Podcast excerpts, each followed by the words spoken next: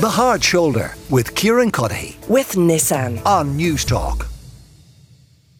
Oink for your sausages, Piggy. Oink, oink. Oh, Jesus Christ. Oink for your sausages, Tom. Oink, oink, oink. Hey, guys. Who the fuck are my kids? What a surprise. Ken doesn't know where his kids are. I'm sorry, it's confidential. From the C E O? Yes. Okay, if this focus group isn't real, I'm going to take you apart like a human string cheese. Understood. You love me. F*** you. Even though I don't love you. And without Daddy around to protect you, I'm going to eat you all. One by f***ing one. Oh, I'm, I'm, yeah, well, I'm an adult and I'm important because I work for a man with glasses. Is he a Jew, by the way? Oh, come on. What? It's just a simple, friendly, slightly racist question. It's a bit dry in here. Oh. Do you have any jokes? Um, uh, uh, well, let me think. Um, or dry as f***ing dust. Uh, come on! And he gave him a ring, and he made him dress up like his dead wife. Wow. Plot twist. Didn't see that coming. Congratulations on fifty years at the top of the biz. I love you, Dad. That was perfect.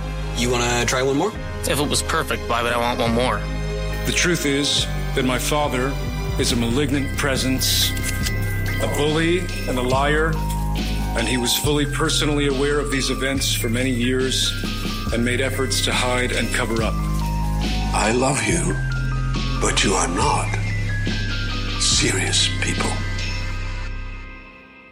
Yes, fans do not need me to tell them what that was. Uh, some of the best lines, the best moments from Succession. So the final episode, well, it has been available since uh, last night, late last night, early this morning. Some of you will have watched it. I'm conscious, though, that lots of you won't. So we are not going to give anything away over the next few minutes, but we are going to talk about the show, the impact it has had. Why has it been so popular? Why important? Can it be replicated? And here with me to have that conversation, Brian Lloyd, movies editor at entertainment dot I E, and Anna Bogutskaya, who is the host of The Successionistas, a Succession podcast. You're both very welcome to the show. Uh, Brian, so, I mean, uh, it's it's a it's a show about the Roy family and about power struggles within that family to control the family business. But what's it really about?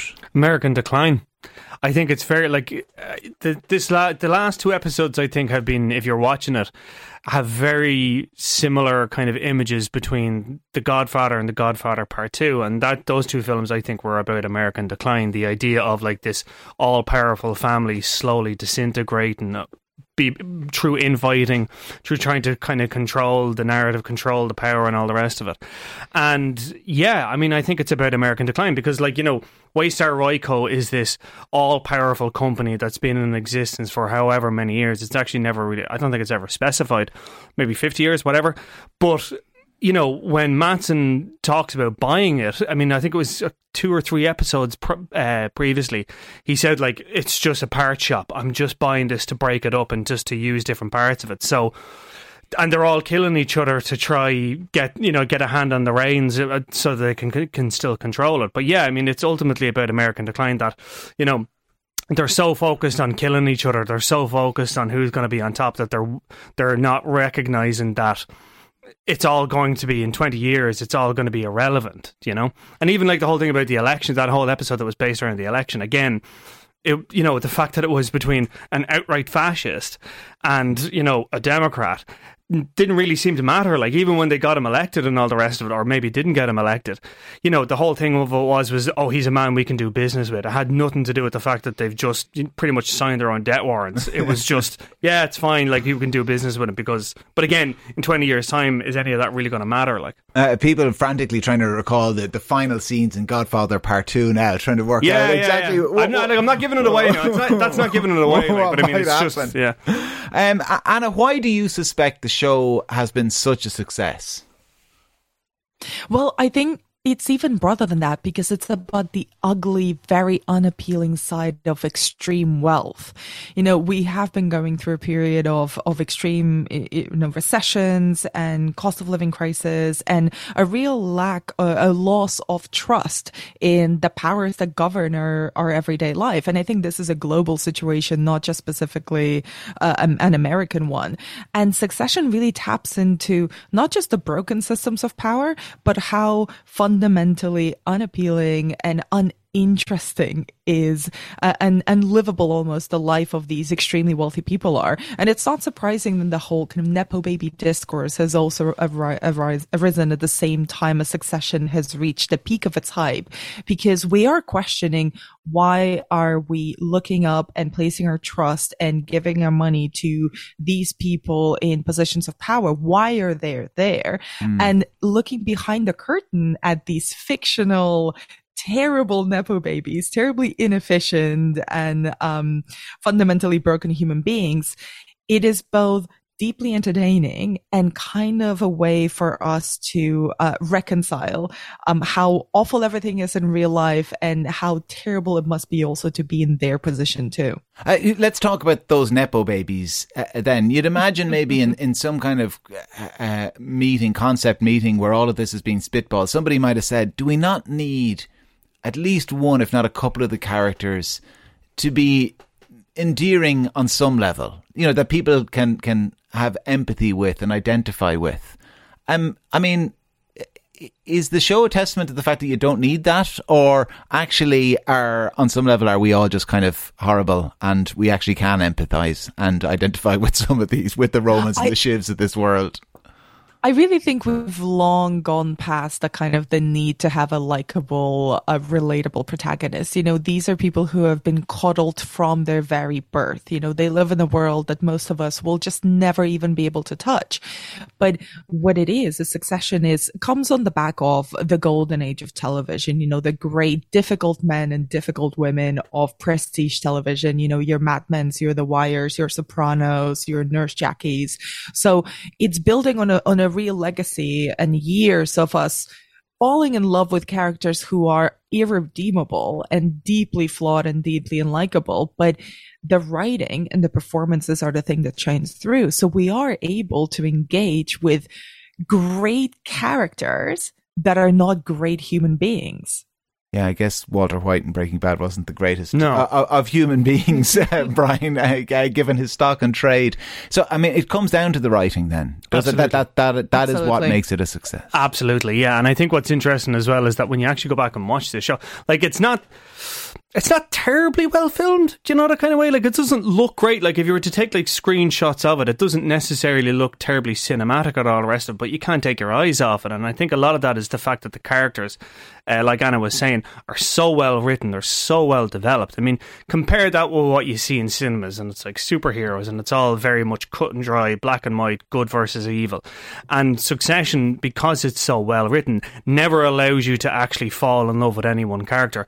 Just when you think that, you know, like Greg is this really kind of dopey but likeable kind of fool, then he does something absolutely reprehensible in the next scene or in the next episode. Or even Roman, when you kind of start to feel a little bit vulnerable, you know, he starts to show his vulnerability and you see him breaking down in that episode with the with the funeral or whatever, you kind of start to empathize with him. But then next scene, he's doing something absolutely, again, reprehensible and all the rest of it. And even Kendall, Shiv, all of them, like, you're mm. never allowed a moment. Anytime that Roman's you... my favourite character, though. Why? Uh, because I he's the most self-aware. Yes, you know what I mean. That's he, fair, he, yeah. he he's he's horrible, but he knows he's horrible, and he knows they're all horrible. He he, I think, on some level, accepts that his family are all, like, the dregs of, yeah. of of humanity. Yeah, and that's a, and moral vacuums, and the rest of them don't. Like, Kendall kind of thinks he's doing God's work on some yeah, level. A hundred percent. And I think, yeah, oh, sorry, Anna. Sorry, Anna. An ele- sorry, no, I was about to agree with you guys, because there is an element of self-delusion to most of these characters, including Roman up until a point, and this season has really shown us him becoming really painfully self-aware. But yeah, both Shiv, Kendall, every single other character are completely comfortable in their self-delusion, particularly Kendall and Shiv, because they do think, for most of the series, that they are fundamentally good people with good intentions, and it takes them a while to realize, and I don't think Kendall ever does, that they're not. They're selfish, self-serving people who just want to benefit themselves and benefit their company. And what's really interesting about these characters as well is that they're not really in pursuit of money. They're already rich. They start rich. They're always going to be rich. That will never change. So what they really want is power and recognition. And all of the series is them trying to grasp at a little bit of power, and it is fundamentally out of their reach. Yeah, that, that is what isn't it's about, it? isn't it, Brian? And and then, I mean, the psychologists amongst us be saying, and they want that power because what they really seek is validation from their dad. But it's true, though. That's it. I mean, like, you, you it talk... Is true. It is true. Like, I mean, the whole thing of it is they are unbelievably wealthy, but emotionally... If you just hug them, if you just give them all a hug... If he was just nice, if he was just, like, that's it. But they just need a hug. Yeah, that's it. But, like, I mean, they're unbelievably wealthy, but emotionally poor. Like, none of them have the actual tools or skills that you and I or everyone else listening to this would take for granted. You know, they have... They are just so kind of devoid of parents. Like, even the mother, even like the, the English mother, like, she's so awful. Like, she's just... Oh, I like the bit when, like, again, I go back to the, the funeral episode, like, when, you know, she, Shiv announces kind of that she's pregnant and doesn't even say that she's pregnant. She's like, oh, I didn't I didn't think that would be for you. And it's like, how how empty must their uh, relationship with your own mother, that it's that empty? Mm. Like, yeah, so... Who's your favourite character? I like Greg. Because he's so stupid, like he's, he's so, and I identify with him so much. Like he's just like kind of like that huh? is worrisome. Yeah, yeah, that is. Anna, your that favorite character? Uh, I have to say, I mean, on the one hand, Jerry, because I think oh, yeah. she is very self-aware, extremely efficient. But out of the siblings, uh, I. I think Shiv, Siobhan, because she goes through such a horrifying journey throughout the series. You know, she is broken down over and over and over again and keeps convincing herself that she is better than everyone else, even though she's been proven over and over again that she isn't, and being humbled and, you know, shown the error of her hubris over and over again. And yet she keeps trying. I genuinely think she's one of the most fascinating characters in the show and in television history. Yeah, Claire, my producer, punched the air when you said Shiv there. So obviously a, a favourite of hers as well. Anna, can can you describe the show? I mean, g- given what Brian says about uh, I mean, uh, the, the shooting of it and everything like that, mm. can you describe it as groundbreaking or just really popular? Because there's a difference. Well, that is a great question. Uh, I definitely think it's extremely popular in a way that has captured the public's imagination in a way that rarely things do anymore. Because if you think about it, we, you know, pop culture is so fragmented now between streaming, the cinema, music, social media, you know, books, everything else. Everything is competing for our attention. And very rarely does something capture the audience in a way where everyone is talking about it. Millions of people. Just if you go on, on Twitter or social media today, pretty much from four a.m. last night, everyone was talking about one thing, and that was Succession. So I think the fact that it's become the monoculture for the for the last three seasons at least, and definitely for this last uh, for this last fourth season, mm. that makes it groundbreaking in the way that it has fascinated us and fascinated a cross section of audiences all around the world. Um, it is exquisite writing.